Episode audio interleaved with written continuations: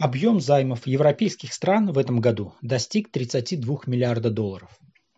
Это в три раза больше, чем соответствующий период 2022 года, свидетельствуют подсчеты агентства Bloomberg.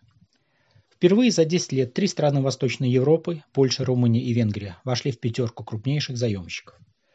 В этом году дефицит бюджета Восточной Европы вырастет до 4,3 ВВП региона по сравнению с 1,3% в 2021 году.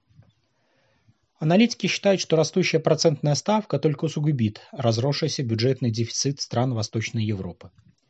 А иностранные инвесторы могут отказаться от вливания дополнительных облигаций в рынки этих стран. Долларовые облигации Польши уже торгуются с доходностью, аналогичной доходности стран, инвестиции в которые долгое время считались более рискованные, как, например, Филиппины, Индонезия, Уругвай.